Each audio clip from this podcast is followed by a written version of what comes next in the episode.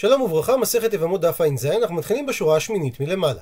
הגמרא אמרה שדואג האדומי רצה להכריז על דוד שהוא פסול לבוא בקהל, ואז קם תלמיד חכם בשם יתרא הישראלי, ואמר שיש לו מסורת שעוברת דרך בית הדין של שמואל הרמתי, שעמוני פסול לבוא בקהל ולא עמונית, מואבי פסול לבוא בקהל ולא מואבית. ואם נסתכל על המשפחתולוגיה של יתרא הישראלי, מיד תעלה השאלה, ומי מהימן? האם הוא נאמן בעדות שהוא אומר? והרי הוא נוגע בדבר.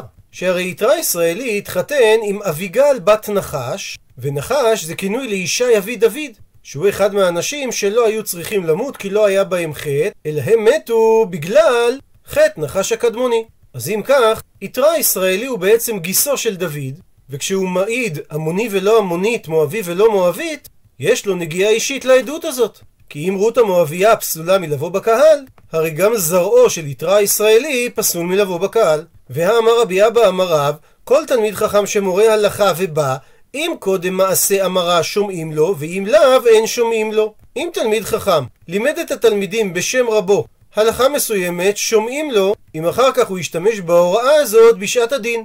אבל אם כאשר הגיע הדין לידיו, אז הוא אומר את ההלכה בשם רבו, אין שומעים לו, שמא מחמת מעשה הבא לידו, זה הטריגר שגורם לו לומר את ההלכה הזאת עכשיו.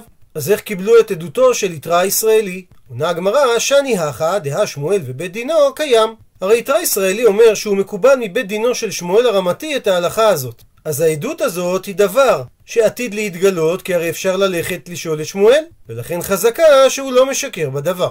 שואלת הגמרא, מכל מקום קשיא. עדיין קשה מה שהקשה דואג בסוף העמוד הקודם, מדוע לעמונית ומואבית מותר להתגייר ולעמוני ומואבי אסור? והרי גם אנשים לא יצאו לקראת נשי ישראל במדבר.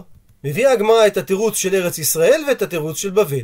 הכה בבבל תרגמו, שכתוב בתהילים נקרא בפנים, כל כבודה בת מלך פנימה ממשבצות זהב לבושה. במערב האמרי, בארץ ישראל אמרו, ואי תימה, ויש אומרים שאמר את זה רבי יצחק, אמר קרא, כתוב בפסוק, כשהמלאכים באים אל אברהם, ויאמרו אליו, איה שרה אשתך, ויאמר הנה באוהל.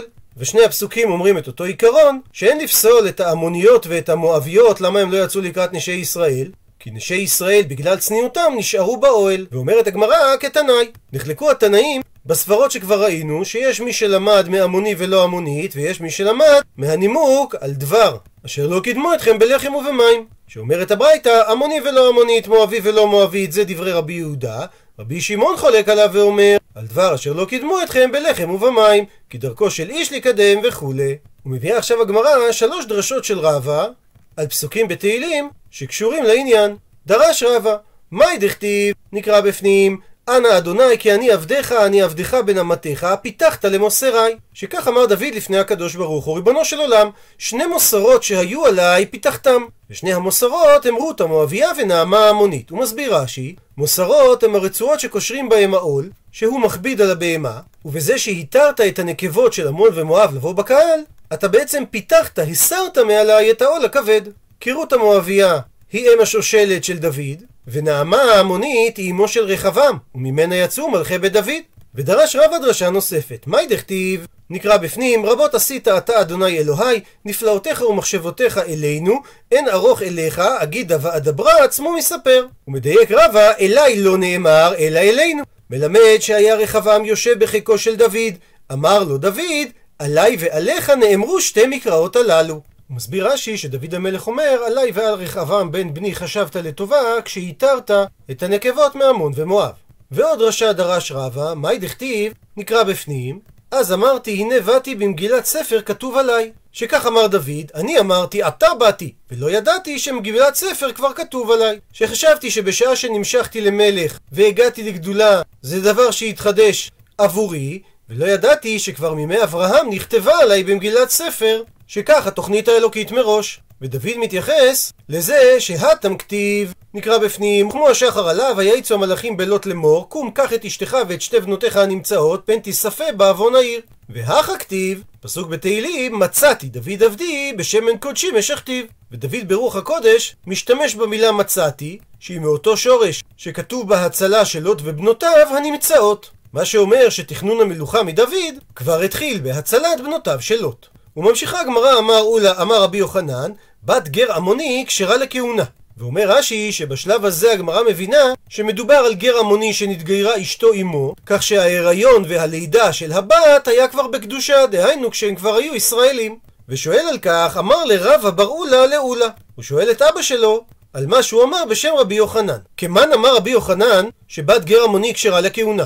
אי אמר כרבי יהודה, והרי האמר רבי יהודה במשנה במסכת קידושין, שבת גר זכר כבת חלל זכר.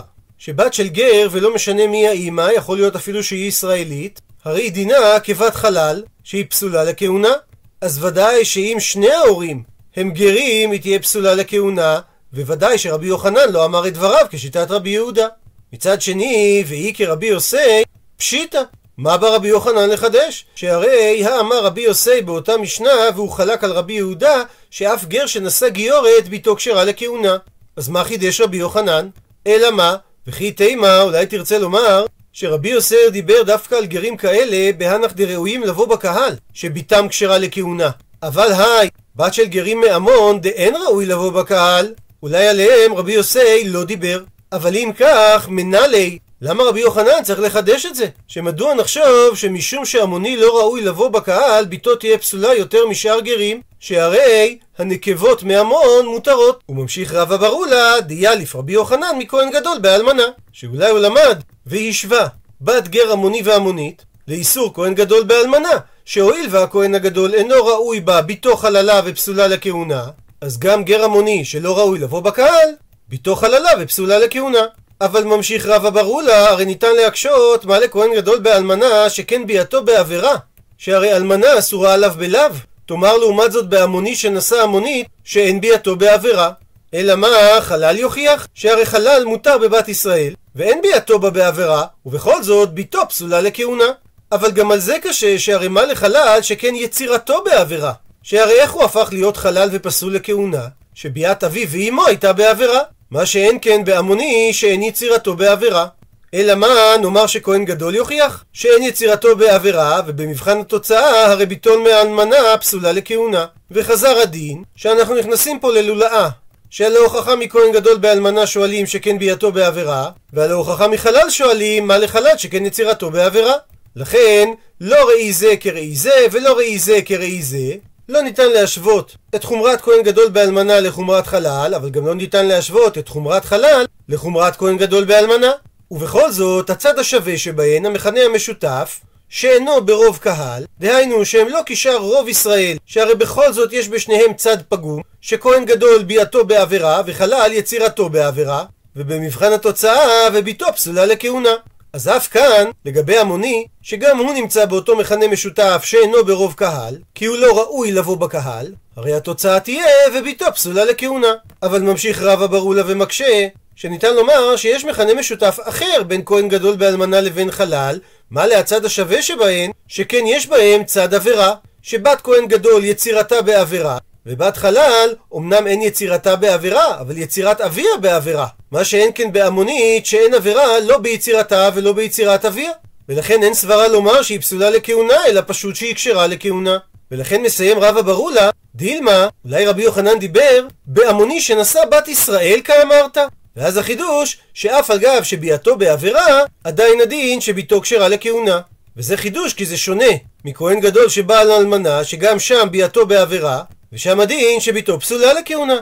אמר לי, עונה לו אולה אביו, אין, כן, אתה אכן צודק, שרבי יוחנן דיבר על המוני שנשא בת ישראל, והוכחה לדבר, דקי עתה רבין מארץ ישראל לבבל, הוא אמר בשם רבי יוחנן שבת של גר המוני ובת של מצרי שני שנשאו בת ישראל כך שביאתן בעבירה שהרי המוני לא יכול לעולם לבוא בקהל ומצרי יכול לבוא בקהל רק מדור שלישי והלאה ורבי יוחנן אמר שהבת הזאת כשרה לכהונה וריש לקיש אמר שהיא פסולה לכהונה הוא מבאר את הגמרא את המחלוקת ריש לקיש אמר שהיא פסולה לכהונה דיה לפלה מכהן גדול באלמנה שכמו שכהן גדול באלמנה ביאתו בעבירה וביתו פסולה כך בת גר המוני ובת מצרי שני שנשאו בת ישראל, הרי ביאתן בעבירה ולכן ביתם פסולה לכהונה.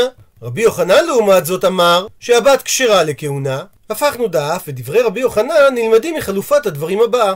דתני רבי זכאי קמא דרבי יוחנן, שכך שנה רבי זכאי לפני רבי יוחנן. על הפסוק לעניין כהן גדול שכתוב אלמנה וגרושה וחללה זונה את אלה לא ייקח כי אם בתולה מעמיו ייקח אישה והמילה מעמיו מלמדת להביא גיורת מקנה שהיא כשרה לכהונה הוא מסביר רש"י שגיורת מקנה הכוונה ממכונה או במילים אחרות מיסודה כלומר שאביה ואימה מעם אחד והאימא נכנסה להיריון לפני שהם התגיירו ואחרי שהם התגיירו, נולדה הבת בקדושה. יוצא דופן גר המוני שנשא בת ישראל, שהבת שלהם היא לא גיורת מקנה, והואיל וביאתה בעבירה, הרי בתו פסולה לכהן. ואמר לרבי יוחנן לרבי זכאי, אני שונה את הברייתא הבאה. עמיו מעמיו, שהתורה יכלה הייתה לכתוב בתולת עמיו ייקח, והיא כתבה בתולה מעמיו ייקח, ומזה לומדים שאפילו ממקצת עמיו, ובתוספת של עם אחר. כך שזה בא להביא לרבות בתולה הבאה משני עממין. ואת רבי זכאי אמרת גיורת מקנה ותו לא? שרק גיורת שאביה ואימה הם מעם אחד, דהיינו ששניהם גרים, היא זאת שקשרה לכהונה, אבל לא גיורת שרק אחד מהורי הגר? עד לכאן דברי רבי זכאי ורבי יוחנן, ומנתחת הגמרא את דברי רבי יוחנן. מהי שני עממין שאמר רבי יוחנן? אילי אם האם תאמר שמדובר על עמוני שנשא עמונית, אז אם כך, ומאי משני עממין? האם הוא התכוון שזה שני עממין בגלל דזכרים אסורים ונקבות מותרות? בגרים שמגיעים מעמון? אבל אם כך, היינו גיורת מקנה. וזה בדיוק מה שאמר רבי זכאי, שגיורת שאביה ואימה מעם אחד, ונולדה בקדושה, היא כשרה לכהונה. אז במה חולק רבי יוחנן על רבי זכאי? אלא בהכרח שרבי יוחנן התכוון בעמוני שנשא בת ישראל.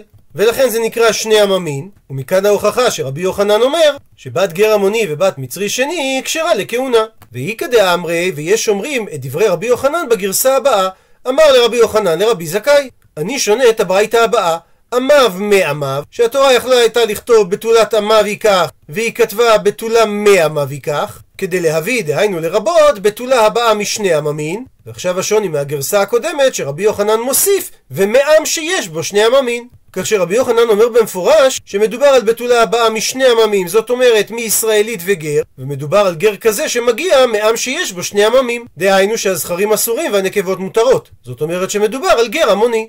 ואת רבי זכאי אמרת שרק גיורת מקנה כשרה לכהונה ותו לא? ושואלת הגמרא, ולהך לישנה שגורסת שרבי יוחנן אמר במפורש שהפסוק מרבה דווקא בת גר עמוני שהרי כתוב מעם שיש בו שני עממים אז אם כך את הדין של בת מצרי שני דקשרה לכהונה מנהלי. מהיכן למד רבי יוחנן שבת של מצרי שני שנשא ישראלית שביאתו עליה בעבירה שהבת כשרה לכהונה. וכי תימה, ואולי תרצה לומר, דיאלף מעמוני שנשא בת ישראל? אבל הרי לא ניתן ללמוד ממנו, כי מה לעמוני שנשא בת ישראל שכן נקבות מותרות? שבשונה מגר עמוני, גרה עמונית מותרת מיד. מה שאין כן במצרי שני, שהחמיר בהם הכתוב לעשות נקבות כדין הזכרים, שהן אסורות לבוא בקהל עד שלושה דורות. מתרצת הגמרא, מצרי שני שנשא מצרית שנייה יוכיח. מסביר רש"י, שהרי הבת שלהם כבר כשרה לבוא בקהל, שהרי היא שלישית, וזה למרות שבשני הוריה יש צד חמור שהם אסורים לבוא בקהל. אז ניתן ללמוד שבת מצרי שני שבעל ישראלית כשרה לכהונה, שמצד האם אין שום בעיה, ומצד האבא הרי היא שלישית והיא כשרה לכהונה. דוחה הגמרא, אבל מה למצרי שני שנשא מצרית שנייה שכן אין ביאתו בעבירה? מה שאין כן מצרי שני שבעל ישראלית שביאתו עליה בעבירה. ומתרצת הגמרא, המוני שנשא בת ישראל יוכיח שביאה בעבירה לא גורמת לפסול הבת לכהן, שהרי בת של גר המוני וישראלית כשרה לכהונה. וחזר הדין, כלומר, שוב אפשר להקשות שאתה לא יכול להשוות בין המוני שנשא בת ישראל, שהבת שלו כשרה לכהונה, לבין מצרי שני שנשא בת ישראל, שהרי במצרי שני יש חומרה שהנקבות כמו הזכרים אסורות לבוא בקהל עד שלושה דורות. ושוב נכנסים ללולאה של ההוכחות שמצרי שני שנשא מצרית שנייה יוכיח וכולי. הצד השווה שבהם שגם המוני שנשא בת ישראל וגם מצרי שני שנשא מצרית שנייה שבשניהם יש פסול שאינו ברוב קהל ובכל זאת הבת כשרה לכהונה. אז מכאן ניתן ללמוד שמצרי שני שנשא בת ישראל וגם בו יש את הצד השווה את המכנה המשותף שאינו ברוב קהל הרי הדין שביתו כשרה לכהונה. ובעקבות כך אמר רב יוסף היינו דשמענה לרב יהודה, עכשיו אני מבין את מה ששמעתי מרב יהודה, דאמר שבמקום לכתוב עמיו כתוב בתורה מעמיו, ועד עכשיו ולא ידענה מהי כאמר. אבל עכשיו אני מבין שהדרשה הזאת נועדה להכשיר בת של גר המוני שנשא את בת ישראל, שהיא כשרה לכהונה. מביאה עכשיו הגמרא גרסה נוספת לחילופי הדברים בין רבי זכאי לרבי יוחנן. כי את הרב שמואל בר יהודה, כשבא רב שמואל בר יהודה מארץ ישראל לבבל, אמר, הכי תנא קמי, כך שנה רבי זכאי לפני רבי יוחנן. אישה המונית כשרה, בנה מהמוני פסול, ובתה מהמוני כשרה. במה דברים אמורים בעמוני ועמונית שנתגיירו, אבל בתה מעמוני פסולה. ועל כך אמר לרבי יוחנן, פוק תני לברא. הברייתא הזאת משובשת, צא תשנה אותה מחוץ לבית המדרש. ומבאר רבי יוחנן את דבריו. מאי דאמרת אישה המונית כשרה? זה דין נכון, שהרי המוני ולא המונית. ומה שאמרת בנה מעמוני פסול, גם זה דין נכון, דהה המוני הוא. אבל מה ששנית בברייתא וביתה מעמוני כשרה, למאי בדיוק התכוונת? אילם, האם תאמר שהכוונה שהיא כשרה לבוא בקהל, השתא אימה כשרה, היא מבעיה? הרי בתחילת הברייתא אמרת שאישה המונית כשרה. אז איזה צורך יש להגיד שביתה כשרה לבוא בקהל? אלא בהכרח שהברייתא מתכוונת שהיא כשרה לכהונה. והרי לפי המשך הברייתא, במה דברים אמורים בהמוני והמונית שנתגיירו? אבל ביתה מהמוני פסולה. ומהי הכוונה ביתה מהמוני? אילם, האם תאמר שהכוונה לעמוני שנשא המונית? היינו, הרי זה גיורת מקנה. והרי את זה כבר שנינו ברישא של הברייתא, שאמרנו שביתה מהמוני כשרה, שמדובר שהיא כשרה לכהונה, אלא בהכרח מדובר על המוני שנשא בת ישראל. ורוצה הברייתא לומר שמשום דביעתו בעבירה, ביתו פסולה לכהונה. ולכן אמר לו רבי יוחנן לרבי זכאי פוק תני לברא את הברייתא הזאת תשנה מחוץ לבית המדרש שאין הלכה כמותה, שהרי רבי יוחנן למד מזה שהתורה הוסיפה את המם לפני המילה עמיו, שבת גר המוני שנשא בת ישראל, כשרה לכהונה. ציטוט מהמשנה, נקרא אותו בגוף המשנה. מצרי ואדומי הם אינם אסורים, אלא עד שלושה דורות, אחד זכרים ואחד נקבות. רבי שמעון מתיר את הנקבות מיד. אמר רבי שמעון, קל וחומר הדברים. ומה אם במקום שאסר את הזכרים איסור עולם, מתיר את הנקבות מיד? מקום שלא אסר את הזכרים אלא עד שלושה דורות, אינו דין שנתיר את הנקבות מיד? אמרו לו, אם הלכה נקבל, ואם לדין יש תשובה. אמר להם, לא, כי הלכה אני אומר. שואלת הגמרא, מהי תשובה שחכמים רצו לדחות את הקל וחומר של רבי שמעון?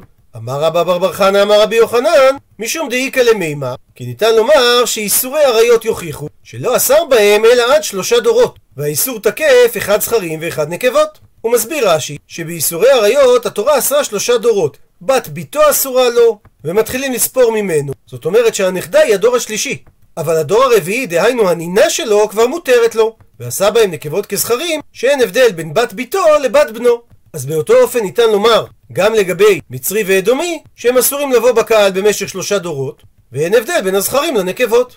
דוחה הגמרא, מה לאריות שכן כרת? שבאריות יש עונש כרת, לעומת זאת אומר במצרי ואדומי, שהאיסור הוא רק איסור עשה. שהרי כתוב דור שלישי יבוא להם, ומכלל להן אתה שומע לאו, שלא יבוא דור ראשון ודור שני. וזה מה שנקרא הלאו הבא מכלל עשה, שאנחנו נותנים לו משקל כעשה. ואם כך, איסור עריות יותר חמור מאיסור מצרי ואדומי, ולכן לא נעשה במצרי ואדומי נקבות כזכרים. עונה הגמרא, ממזר יוכיח. שאין עונש כרת בביאה של ממזר, וכן עשתה בו התורה את ביתו כבנו, שהרי אחד ממזרת ואחד ממזר אסורים בקהל. תוכה הגמרא, מה לממזר שכן אינו ראוי לבוא בקהל לעולם? ובזה הוא יותר חמור ממצרי ואדומי, שמדור שלישי מותר להם לבוא בקהל, ואולי זו הסיבה שבממזר עשה ביתו כבנו, ולא ניתן ללמוד את זה לגבי מצרי ואדומי. מתרצת הגמרא, עריות יוכיחו, שהרי באיסורי עריות הם כשרים לכל ישראל חוץ מלקרובים שלהם, ועד דור שלישי עשה בהם נקבות כזכרים. וחזר הדין, ושוב נכנסים ללולאה, שבעריות יש צד חומרה של עונש כרת, ואם נרצה להוכיח מממזר, הרי בממזר יש צד חומרה שכן אינו ראוי לבוא בקהל לעולם.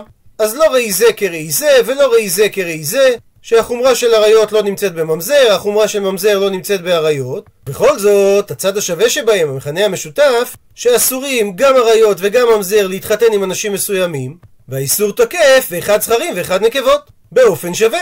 אף אני אבי מצרי ומצרית, שגם בהם יש את המכנה המשותף שיהיו אסורים להתחתן עם אנשים מסוימים, וממילא נלמד שהאיסור תקף אחד זכרים ואחד נקבות. דוחה הגמרא, מה להצד השווה שבהן? שניתן לומר שיש מכנה משותף אחר, שכן יש בהם צד כרת. הוא מסביר רש"י שהרי ממזר, אף על פי שאין כרת בביאתו, מכל מקום יש צד של כרת ביצירתו, שהרי הוא נולד מאישה שהיא לאביו באיסור כרת. ואם מצאנו מכנה משותף שלא קיים במצרי ומצרית, הרי לא ניתן ללמוד שהאיסור קיים במצרי ומצרית בין בזכרים בין בנקבות. ואם כך חוזרת השאלה, מה הדחייה שחכמים רצו לומר על הקל וחומר של רבי שמעון? מתרצת הגמרא, ורבנן מחלל דחייבי עשה, וכרבי אליעזר בן יעקב. הוא מביא לכך רש"י דוגמה, כגון כהן גדול שנשא אנוסה ומפותה, שהיא עלה באיסור עשה, שהרי כתוב כי אם בתולה מעמיו ייקח, ולא בעולה. ואין כאן איסור לאו של זונה, שהרי אין מי שסובר שביאת פנויה זה זנות, אלא זו רק שיטת רבי אלעזר, אבל אין הלכה כמותו.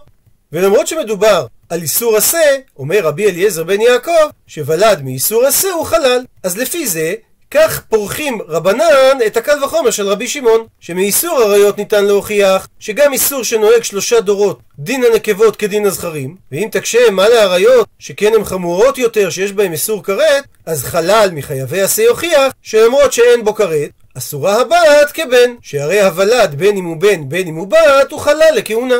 ואם תקשה מה לחלל שכן יצירתו בעבירה, ולכן יש בו צד חומרה, ולפיכך עשה נקבות כזכרים, אז שוב נאמר עריות יכיחו, שהרי אין יצירתם בעבירה, ובכל זאת אסר את בת ביתו כבת בנו, דהיינו את הנקבות כזכרים.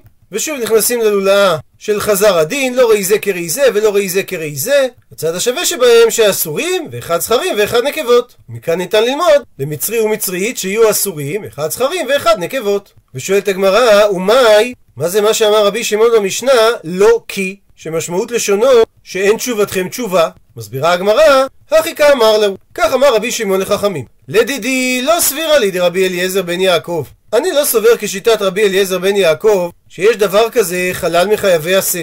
ובלי זה הרי אתם לא יכולים להוכיח נגדי. שהרי מחלל דחייבי לוי לא ניתן לפרוח את הקל וחומר שאמרתי, כפי שהקשינו שהרי חלל שבא מחייבי לוין יש בו חומרה של לאו, מה שאין כן במצרי ואדומי, שאין בהם לאו אלא הם רק איסור עשה. אבל לדידחו, לשיטתכם, דסבירו לכו כרבי אליעזר בן יעקב, שיש חלל מחייבי עשה, אז תדעו, הלכה אני אומר, שקיבלתי במסורת שהנקבות מותרות מיד, ולכן עליכם לקבל את פסיקתי. ומביאה הגמרא תניא, שנינו בברייתא, אמר להן רבי שמעון, הלכה אני אומר, ועוד מקרא מסייעני, שהרי כתוב בנים ולא בנות. שהרי לשון הפסוק, בנים אשר יוולדו להם דור שלישי, יבוא להם בקהל השם. כך שניתן לדייק שדווקא בנים יבואו דור שלישי ולא בנות שלהם מותר לבוא מיד. הביאה הגמרא ברייתא נוספת, תנו רבנן, בנים ולא בנות, דברי רבי שמעון. אמר רבי יהודה לרבי שמעון, הרי הוא אומר בנים אשר יוולדו להם דור שלישי, הרי שהכתוב תלן בלידה. הוא מסביר רש"י שהפסוק תלה את הסטטוס של הבנים באם שיולדת אותם, שאם היא ראשונה אז הבן שני, ואם כך, בהכרח אתה צריך להגיד שגם הבנות אסורות, שהרי אם הנקבות לא אסורות, אז למה הלכתה תלה הפסוק את הסטטוס של הבנים בלידה? עד כאן לשון הברייתא, ועל כך אמר רבי יוחנן, אי לאו דאמר רבי יהודה, שהכתוב תלען בלידה, לא מצא ידה ורגלה בבית המדרש. כלומר, הוא לא היה יכול לעמוד בדבריו, בגלל הוראה אחרת שהוא אמר. הוא מפרט רבי יוחנן, כיוון דאמר מר, שזה רבי יהודה במשנה בקידושין, שקהל גרים יקרה קהל. זאת אומרת שלגרים אסור להתחתן עם אנשים שפסולים לבוא בקהל. הפכנו דף, אז אם כך, מצרי שני במה יטהר? שאם רבי יהודה היה אומר שנקבות מצריות מותרות לאלתר, זה אומר שהן נכנסות מיד למעמד קהל, ואם כך, אסורות מצרית ראשונה ושנייה למצרי ראשון ושני. ואם כך, איך אפשרי להגיע לידי דור מצרי שלישי? מתרצת הגמרא, דילמה, אולי כשהפסוק אומר שמצרי שלישי כשר לבוא בקהל, הוא מתכוון דאי עבר ונסיב. למקרה שמצרי שני עבר על ההלכה והתחתן עם בת ישראל או עם גיורת. תוכה הגמרא שמציאות של דאי לא כתיב קרא.